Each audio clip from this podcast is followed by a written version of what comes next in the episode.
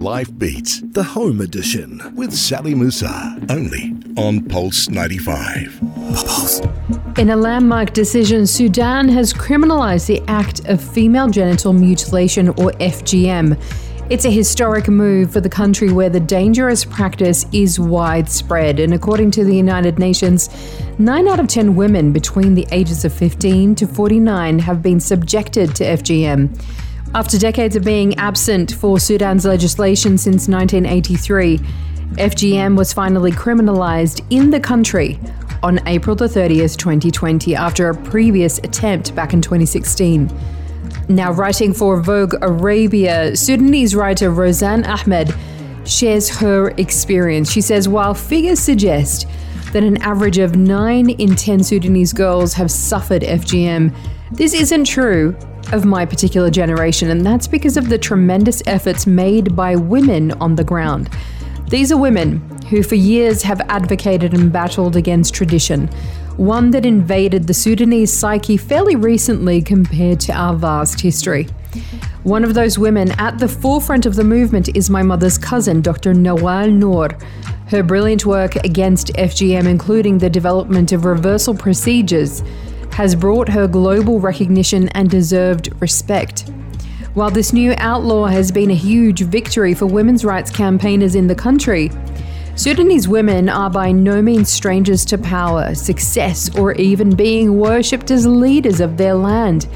In fact, some of the world's first queens, Kandaka, as we say, who won wars as dedicated wives and protectors of their people were Sudanese. The first female judge across Africa and Arabia was Sudanese.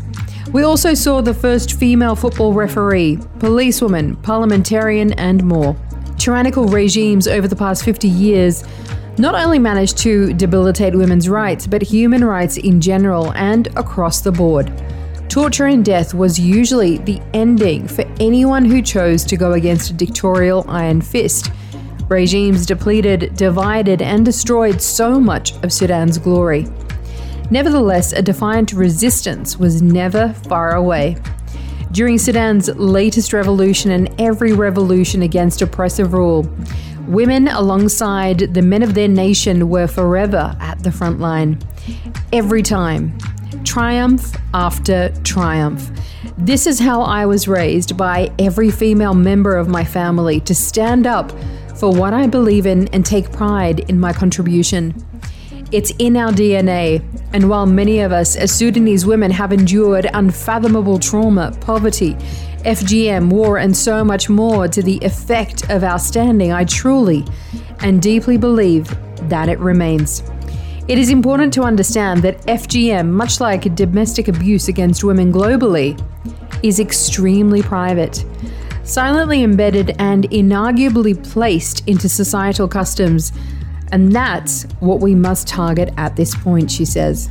Laws and customs are two very different things, but oftentimes can be equally powerful in terms of abiding and believing. As much as this is another triumph for Sudanese women and all women who live in societies that view FGM as a general norm, the real work is in changing ideas, not only of the parents who demand it, but the doctors who administer it, the extended family that agree to it, and the community that believe in it.